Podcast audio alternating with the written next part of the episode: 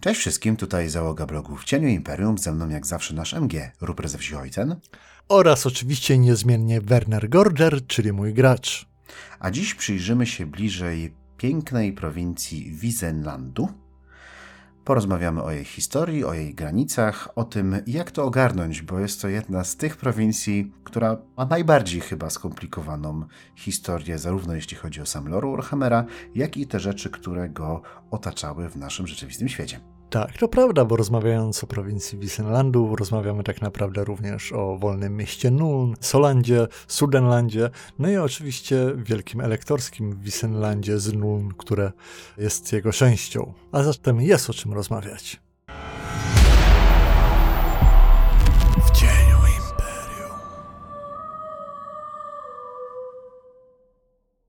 Moim zdaniem problem z Wizelandem zaczął się, przynajmniej jeśli chodzi o sam lore, od tego, że w czasach, kiedy kładziono podwaliny pod współcześnie rozumiany nam lore Warhammera, Wizelandu nie było. Mianowicie podręcznik do pierwszej edycji w tym miejscu położył coś takiego, co nazywało się Baronią Sudenlandu i przyznał temu głos elektorski w czasach wyboru nowego cesarza.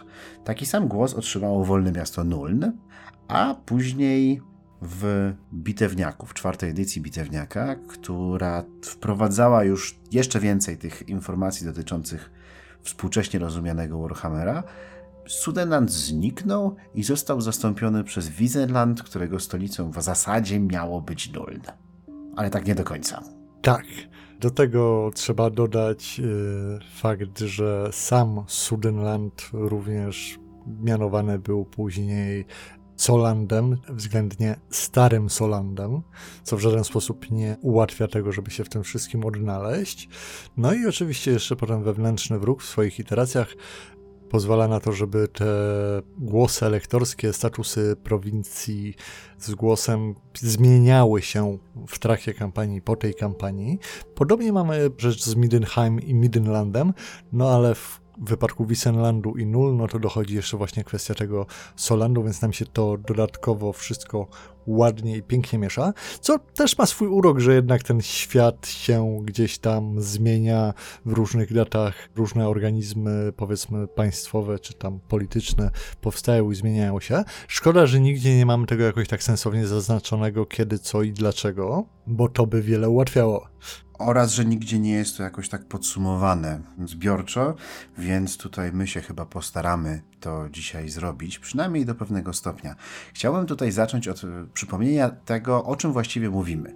Kiedy będziemy mówili w tym odcinku o Wisenlandzie, to myślę, że dobrze byłoby ustalić, że mówimy zbiorczo o tych wszystkich regionach, które nazywaliśmy wcześniej. To znaczy o Nuln, o Wisenlandzie, tym takim małym, podłączonym jakby do Nuln, który znajduje się na zachodnim brzegu rzeki Sol, Solandzie lub Sudenlandzie, który znajdował się na zachodnim brzegu tej rzeki i graniczył z Averlandem na wschodzie, a na południu z górami czarnymi. Więc jest to najbardziej na południe wysunięta prowincja imperium, generalnie uznawana za jedną z najbardziej rozwiniętych, z gospodarką, która relatywnie niewiele ucierpiała podczas wielu wieków wojen, choć to relatywnie, no tutaj jest oczywiście mocno w nawias wzięte, ponieważ jej historia również napiętnowana jest ciężkimi wojnami i wielkimi najazdami z takich najważniejszych. Myślę, że można by tutaj wymienić wielkie ła Gorbada Ironclawa, który właśnie ten stary Soland zniszczył jak również e, Tamurkana, który również podszedł swego czasu od południa w stronę Nuln, więc tutaj oczywiście wojny nie omijały tego regionu imperium, ale relatywnie i w porównaniu z innymi regionami ten region jest rozwinięty świetnie i bardzo dobrze rozwinięty gospodarczo. Bardzo bogaty przede wszystkim, zwłaszcza swoimi kopalniami, swoimi polami uprawnymi, swoją produkcją wełny i alkoholi. Nie zapominajmy o nich. Tak, ciekawie właśnie się też plasuje niejako w kontrze powiedzmy do Reiklandu czy innych prowincji imperium, bo z jednej strony i tutaj, zwłaszcza w tych wisenlandzko-wisenlandzkich miejscach, czyli mówię już w tej konkretnej, tej mniejszej części prowincji, ludzie są bardzo bogobojni, więc oczywiście kult Sigmara jest czymś bardzo ważnym. Też z racji bliskiego sąsiedztwa krasnoludów i rozwiniętej No jakiejś tam współpracy. Wiadomo, że pojawiają się różne problemy związane z prawami wydobycia, ale jednak w jakiś sposób to działa. Ludność Wisenlandu chętnie odwiedza świątynię. No oprócz oczywiście Sigmara, wielką estymą cieszą się tutaj bóstwa Stalabeklandu, czyli Tal i jego żona Rhea. Zwykle jak patrzymy Reikland, Midenland czy Midenheim, to mamy z jednej strony Sigmara, z drugiej strony oczywiście Ulryka i te różnice między wyznawcami, cały wewnętrzny wróg i sigmaryckie herezje, tego typu rzeczy. No tutaj jednak, pomimo tego, że gór zimy jest też pod dostatkiem w Wissenlandzie, no bo prowincja z dwóch stron górami jest otoczona, o tyle ten Ulryk jednak zostaje tym bóstwem północy i za dużo się o nim w kontekście Wissenlandu w podręcznikach nie pojawia. Natomiast właśnie jego brat Tal wraz ze swoją żoną pojawiają się już bardzo często, są bardzo często wyznawani przez ludność prowincji, wraz oczywiście z Sigmarem, czyli jak najbardziej imperialnie i sensownie, ale jednak w troszeczkę innym kluczu te wyznania idą, do czego oczywiście jeszcze dochodzi samo Nuln, będąc i w prowincji, i niejako poza nią, bo jest jednak wielkim, bardzo przemysłowym miastem. Niektórzy twierdzą, że stolicą kulturalną imperium, miastem, na którym wielokrotnie był dwór samego imperatora. A nawet jednego z wielu, więc no. Tak, dokładnie. I że zabóstwo opiekuńcze Nun bardziej uważane jest Werena, prawda, z tymi ich wszystkimi szkołami artyleryjskimi, gildiami dla inżynierów i tak dalej, więc... Uniwersytetem. Właśnie, więc ta kwestia naukowa jest tutaj bardzo ważna. Werena z kolei jest jednak z tego południowego panteonu, ale to też nam się ładnie zazębia. E, biorąc pod uwagę, że Wissenland, jak żadna inna prowincja w Imperium, ma świetny dostęp do południowych krain, a dokładnie do Tilei. Jest to za sprawą czegoś, co się zwie rzeką Szeptów.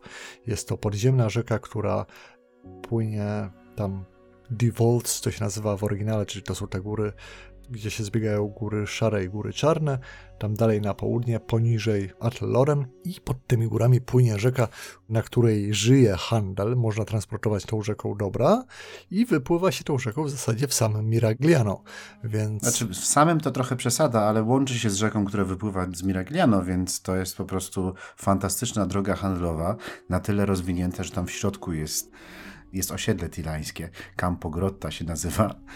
Więc tak, to jest bardzo, bardzo istotne miejsce o znaczeniu w ogóle strategicznym dla całego imperium, no a przede wszystkim dla Wizelandu szeroko rozumianego. Dodałbym jeszcze, że po stronie imperialnej ta rzeka Szeptów zaczyna się od miejscowości Kreuzhofen, a miejscowość Kreuzhofen jeszcze dodatkowo, żeby dodać jej znaczenia, dysponuje drogami w kierunku Atelloren naziemną. Tam jest też taka przełęcz, która nazywa się Mont Dotier do Bretonii, koło Atelloren, a druga przełęcz to jest przełącz Zimowego Zębu, która schodzi na południowy wschód w kierunku na księstwa graniczne, więc to jest bardzo dobre położenie, jeśli chodzi o handel, no a ta rzeka Szeptów jest w ogóle strategiczna i dzięki temu, że jest rzeką, można dużo taniej wszelkiego rodzaju towary właśnie spławiać do Tilei albo transportować do Imperium.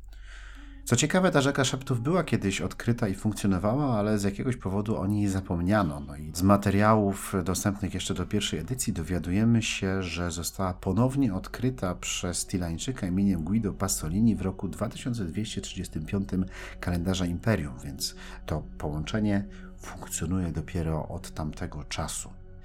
A jeśli już poruszyłeś kwestie związane z religiami w tamtym regionie, to chciałbym wspomnieć o takich dwóch drobnych, acz ciekawych sprawach, moim zdaniem. To to, że tamtejsi mieszkańcy, pomimo tego całego rozwoju, pomimo tego wszystkiego, przechowali część starych wierzeń jeszcze plemion Merogenów i Menogotów, którzy tamte regiony zamieszkiwali w czasach Sigmara.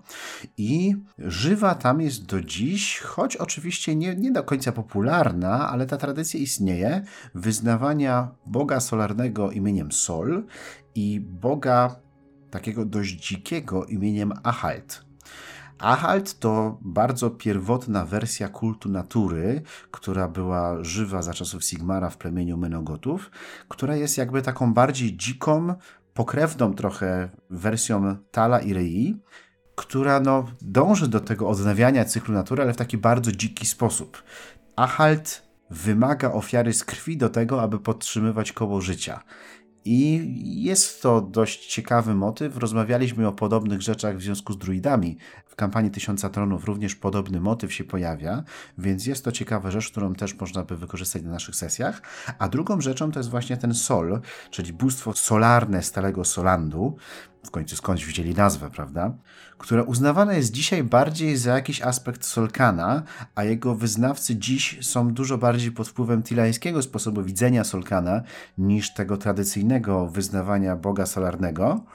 Ale to nie zmienia faktu, że w okolicach np. Steingartu w Starym Solandzie mają znajdować się ruiny świątyni Sola z resztkami fresków przedstawiającymi właśnie to bóstwo pokonującego hordy demonów. Więc to też tam funkcjonuje i tamtejsi mieszkańcy no, mogą długo trzymać pewnego rodzaju urazy, no i mogą domagać się kapłani Sola na przykład, odtworzenia Solandu w takim kształcie, w jakim on istniał i naprawienia tych starych przewinień wobec nich. I to możemy też wykorzystać na sesjach swoich. Jak najbardziej. Teraz jeszcze taka mała osobista wcinka z mojej strony, ale wracając do Kreuzhofen, to jest to miasto w Wissenlandzie, z którego właśnie płynie rzeka Szeptów, to między tym miastem a nieopodal miastem leżącym, nazywającym się Sonnefurt, mniej więcej w połowie drogi, znajduje się w naszej wersji Warhammera wieś Heuten, od której mam ksywę, wiem, bo to się czasami pojawia w pytaniach i komentarzach i na naszym Discordzie, więc to właśnie tam. Nasza aktualna kampania zaczęła się w Wissenlandzie, więc też mamy bardzo bliskie skojarzenia związane z tą konkretną prowincją. Dokładnie w Kreuzhofen. Tak, a dokładnie właśnie w Kreuzhofen. Stąd też ksywa wzięta i ukradziona od jednego z pierwszych benów, którzy się pojawili u nas na sesjach. No ale taka kolejna ciekawa rzecz a propos moim zdaniem Wissenlandu jako takiego całościowego jest też fakt, że mam taki kolejny kontrast między tym Wissenlandem samym sobie, gdzie to jest miejsce, w którym za dużo się nie hoduje, czy to płodów rolnych, czy to zwierząt. Większość przemysłu i gospodarki w ogóle opiera, na, jest, opiera się na wydobyciu wszelkiej maści róż, oczywiście z pobliskich gór, tutaj potencjalne konflikty z krasnoludami, ale zazwyczaj rozwiązywane jakoś tam na drodze zwyczajowo-prawnej. Natomiast stary Soland ta upadła prowincja, o której Wissenlandczycy do dzisiaj pamiętają i nawet herb Solandu umieścili w swoim własnym godle, gdzie to słoneczko Solandu znajduje się teraz na tej fladze lewa, który ją dzierży. Jednak z kolei właśnie stary Soland już jest taki mniej górzysty, są tam długie i szerokie pastwiska, może jeszcze nie Averland, ale jednak, jednak geograficznie trochę w tę stronę.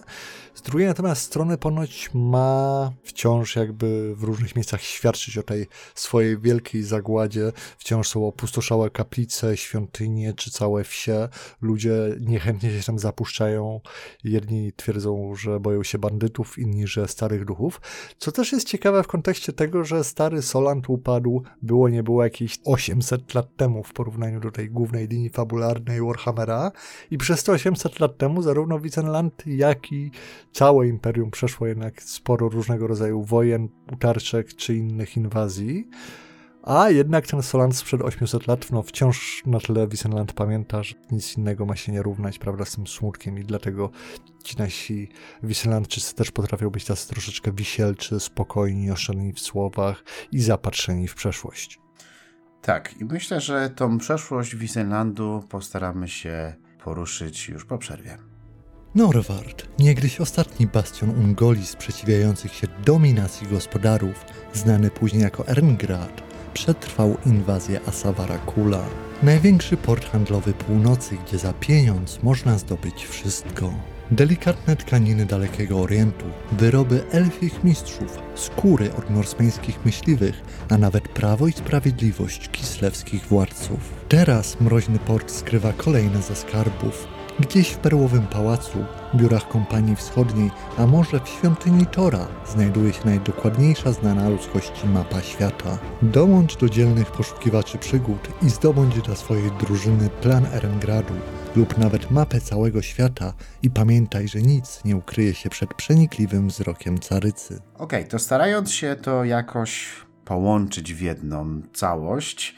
Twórcy czwartej edycji no, powrzucali nam bardzo dużo różnego rodzaju terminów i czasami wydawać się może, że jest to straszny bałagan. Bo trochę jest to straszny bałagan. Jeżeli weźmiemy historycznie, patrząc na chronologię wewnętrznego świata Warhammera, no to w tym miejscu, po wszelkiego rodzaju zmianach, miała istnieć właśnie prowincja Solandu, no i malutka tam chyba bodajże hrabstwo Wisenlandu przyłączone gdzieś tam jako podrzędna jednostka do Nuln. Ale tą wielką, dużą prowincją miał być właśnie Soland. I ten Soland istniał sobie długo, długo, długo, aż został zniszczony przez Gorbada Ironclawa podczas jego wielkiego ła w latach 1707-1712 kalendarza Imperium. Został zniszczony. W pięknym Last Standzie ostatni hrabia Solandu stawił czoła wielkiemu wodzowi zielonoskórych, no ale niestety dostał wiapy raz czy dwa i generalnie Gorbat Ironclaw zabrał jego koronę oraz zabrał jego Runfenga. I z pop leciał sobie dalej na północ i zachód, jeśli dobrze pamiętam jego trasę. I w ten sposób skończyła się historia Solandu, ponieważ po tym Ła Soland miał być tak zniszczony, że tu w zasadzie mało komu zostało, żeby odbudowywać prowincję.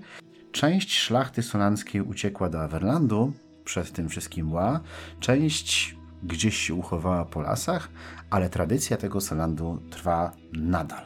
I trwać miała w jakichś tam umysłach miejscowych, nawet po tym jak zniszczone tereny postanowił zagospodarować Wiesenland który w tym miejscu zaczął osadzać swoich osadników, gdyż tereny były zniszczone, trzeba było je jakoś odbudować i tak dalej. I taki dziwny stan trwał w czasie trzech cesarzy. Wisenland się coraz bardziej umacniał w tych regionach, aż w końcu w roku 2305, po Wielkiej Wojnie z Chaosem, Magnus Pobożny postanowił odtworzyć stary Soland, wsłuchać się w te głosy, które pojawiały się, że ten Soland powinien być, że tam był głos elektorski, że tam był Runfang i tak dalej.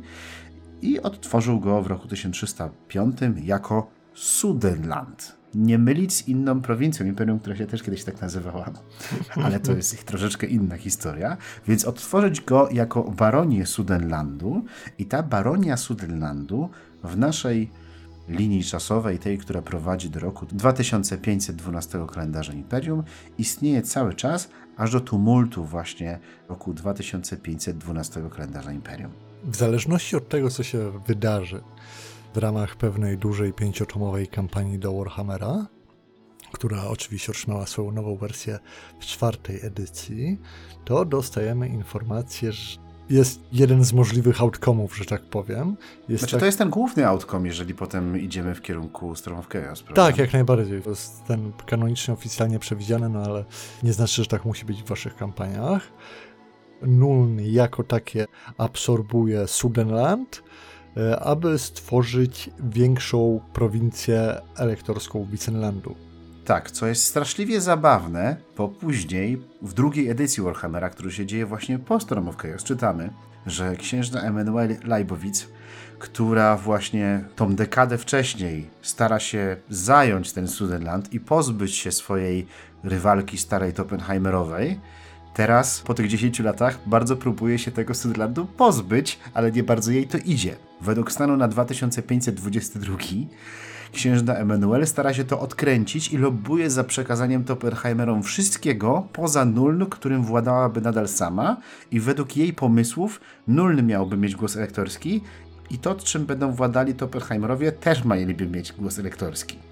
Więc jest to dość zabawne moim zdaniem. Tak, do tego weźmy pod uwagę, że w czwartej edycji Wissenland pojawia się całkiem często, to jest może dużo słowa, ale mamy troszeczkę informacji na jego temat, głównie za sprawą tego zbioru przygód Ciężkie dnie i niespokojne noce, czy jak to tam się nazywa, Hard Days, Long Nights, a zawsze mylę ten tytuł. W każdym razie e, w tych przygodach nasi gracze podróżują wraz z kuzynką właśnie księżnej Emanueli, zresztą i samą księżną Emanuelę drugą mogą spotkać. Natykamy się na jej sojuszników i wrogów na salonach, czyli są i Toppenheimerowie, są Feifraucherowie jakieś tam rody, więc jest dużo tej fabuły, która się dzieje w walce o to, kto powinien mieć decydujący głos, kto powinien mieć głos elektorski, jeżeli chodzi o Nuln, jeżeli chodzi o Wissenland, o Soland. Jest tego sporo, ale to nigdzie więcej nie jest wyjaśnione. Żadnego sensownego dodatku do Wissenlandu tak naprawdę nie dostaliśmy. Dostaliśmy, prawda, Nordlandy, dostaliśmy Midenheim oczywiście, Aldorf, Reikland to wiadomo, a ten nasz Wissenland niby się przeplata, niby tam wiele ciekawych rzeczy się dzieje i polityczne jakieś wydarzenia no, też muszą mieć miejsce. Mamy no de facto pięć przygód, no w zasadzie cztery, które gdzieś tam są z tym bardziej związane w, w najnowszej edycji. Fakt faktem też odświeżone ze starych a jednocześnie tak naprawdę każdy kolejny wpis, na jaki można się natknąć, dostarcza nam więcej pytań niż odpowiedzi.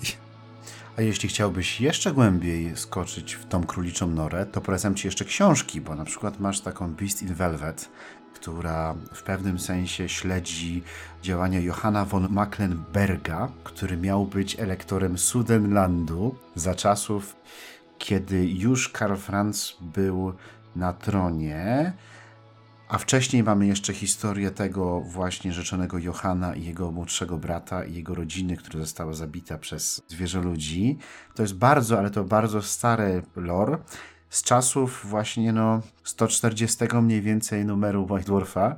Tam masz jeszcze inne rzeczy. Tam spotykamy na przykład młodszego brata księżnej Emanuel.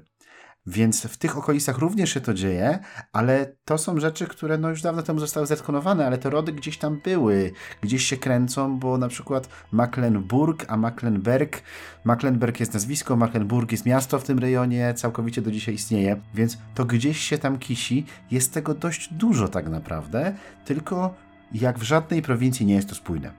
Jeszcze do tego dodając fakt, że przecież Emanuela II jest przyjaciółką z dzieciństwa i potencjalną kochanką Karla Franca, to, to może być, wiesz, jeden z najciekawiej opisanych tak naprawdę, jeżeli właśnie chodzi o te wszystkie waśnie rodowe i wielką politykę skrawków imperium, a jednocześnie no, jest tak całkowicie i zupełnie bezsensowno, dziurawo poskładane. Znaczy wiesz co, tam masz jeszcze inne rzeczy dodatkowe. Jeżeli mówiliśmy niedawno o wyborach czy coś takiego, to tutaj są dwa parlamenty.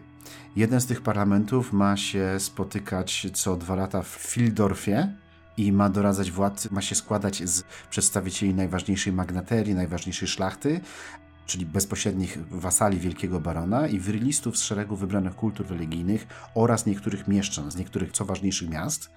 I on ma się spotykać co dwa lata i ma doradzać władcy, podczas gdy w Wisenlandzie, w Wisenburgu ma spotykać się podobny parlament, który ma podobny skład, ale spotyka się na życzenie księżnej tylko i wyłącznie i w zasadzie jest tylko takim kwiatkiem do kożucha. Jeżeli te prowincje się połączyły, to z tymi parlamentami coś musiało się stać.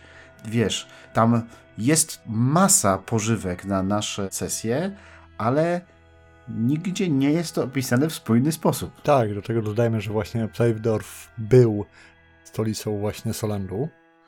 Stąd jest wybrane jako miejscówka. No, a wydaje mi się, że o Weisburgu też się pojawiały informacje, że tam e, księżna Emanuela próbowała niejako takich swoich szlachciców, którzy by ją wspierali, instalować jako wisenlandzką władzę, chociaż tego nie jestem teraz do końca pewien. No ale fakt faktem te wszystkie źródła są strasznie pokręcone.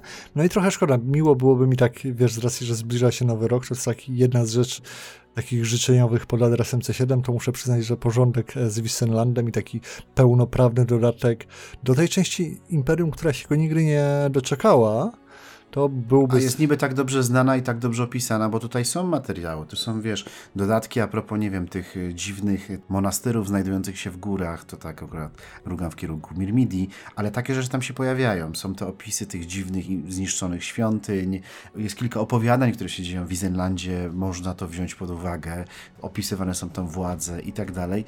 Aldorf tak zbierał opowieści na przykład z cyklu o Konradzie, starał się to wkręcić jakoś w RPG, Tutaj tak samo można by tak zrobić i tego materiału jest dużo. No, jeszcze trzeba wziąć pod uwagę, że przy tym wszystkim jednak staramy się omijać temat perły w koronie, czyli samego Nul, tak, który już pomijając bycie wielkim miastem, miejscem tych wszystkich szkół i podobnych rzeczy jest również siedzibą lektora z południa, z kultu Sigmara, który też ma przecież głos lektorski, jeśli dobrze pamiętam, więc... Mhm jest no, tego mnóstwo, natomiast sam Wissenland no też wydaje mi się już tak pozostawiając ten dziurawy lore, który zaprzecza sobie tu i ówdzie, to wiesz, jest jednak też ciekawym miejscem na nasze sesje w kontekście z jednej strony takiego miejsca, które jest relatywnie postępowe z racji bliskości tych południowych krain, jak i samych krasnoludów, no i oczywiście samego miasta Nuln, więc wszelkiej maści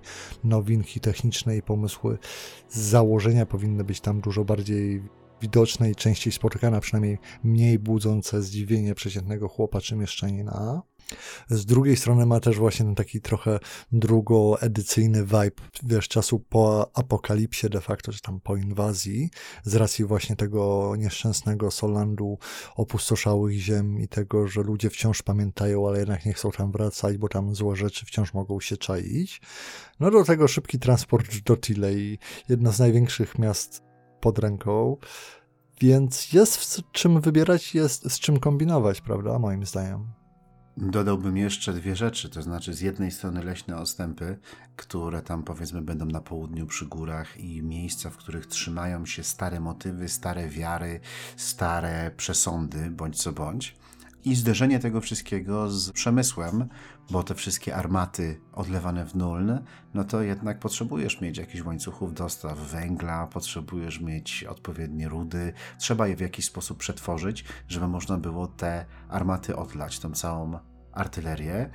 I nie oszukujmy się, jest to robione właśnie w Wisenlandzie. Tak, zresztą jeśli Bo chodzi, o, indziej. jeżeli chodzi o zdarzenia kultur, to też nie zapominajmy, że zaraz za górami szarymi mamy przecież Atel Loren, Bretonię, przełęcze, które prowadzą czy to do samego magicznego lasu, czy do otwartej drogi właśnie wzdłuż lasu do Bretonii, którymi jakieś tam karawany kupieckie się poruszają. Więc znowu mamy troszeczkę, tak jak kiedyś mówiłem przy okazji Midenlandu, wiesz, taki stary świat w pigułce. Niby ten Wissenland taki smutny i ponury, w górach i zimno, a z drugiej strony, no, jest tam, wiesz, więcej dziwnego, obcego i nieznanego niż e, w tak nam dobrze znanym i najbardziej takim vanilla, jeżeli chodzi o Imperium i Warhammera, Reiklandzie, prawda? w którym tak naprawdę też jest dość sporo dziwnych rzeczy. To swoją drogą. Mieliśmy chyba już odcinek o Reiklandzie, nie? Kiedyś. Nie wiem, sprawdzę, najwyżej to wytnę. Nic, a tak podsumowując, e, Tak podsumowując, pierwsza rzecz, jaką bym zalecał wszystkim mistrzom gry, to na każdej swojej sesji, niezależnie od tego, w jakiej linii czasowej ją prowadzicie, to zmieniać, czy to z Wissenland, czy Sudenland, czy Wielkie Księstwo Nuln wraz z przyległościami, tylko po to, żeby gracze jeszcze bardziej nie wiedzieli, o co chodzi. jest to jakaś rada, nie wiem czy najlepsza. Ja to może podsumuję w inny sposób, że to faktycznie jest kraina kontrastów, dobrze rozwinięta, ciekawa. Da się znaleźć tutaj naprawdę bardzo fajny moment. I no, myślę, że szkoda, że nie jest to nigdzie w jednym miejscu tak zebrane w całość, ale jak sami zaczniecie zbierać te okruszki, to myślę, że docenicie, że Wissenland jest naprawdę, naprawdę bardzo fajnym settingiem do tego, żeby prowadzić tam swoje sesje. I z tym Was zostawimy. Mamy nadzieję, że odcinek Wam się podobał. Jeżeli tak, śmiało klikajcie lajki, suby i wszystko inne, co jest do wyklikania pod wideo na YouTube, bo to nam pomaga w nierównej walce z algorytmem.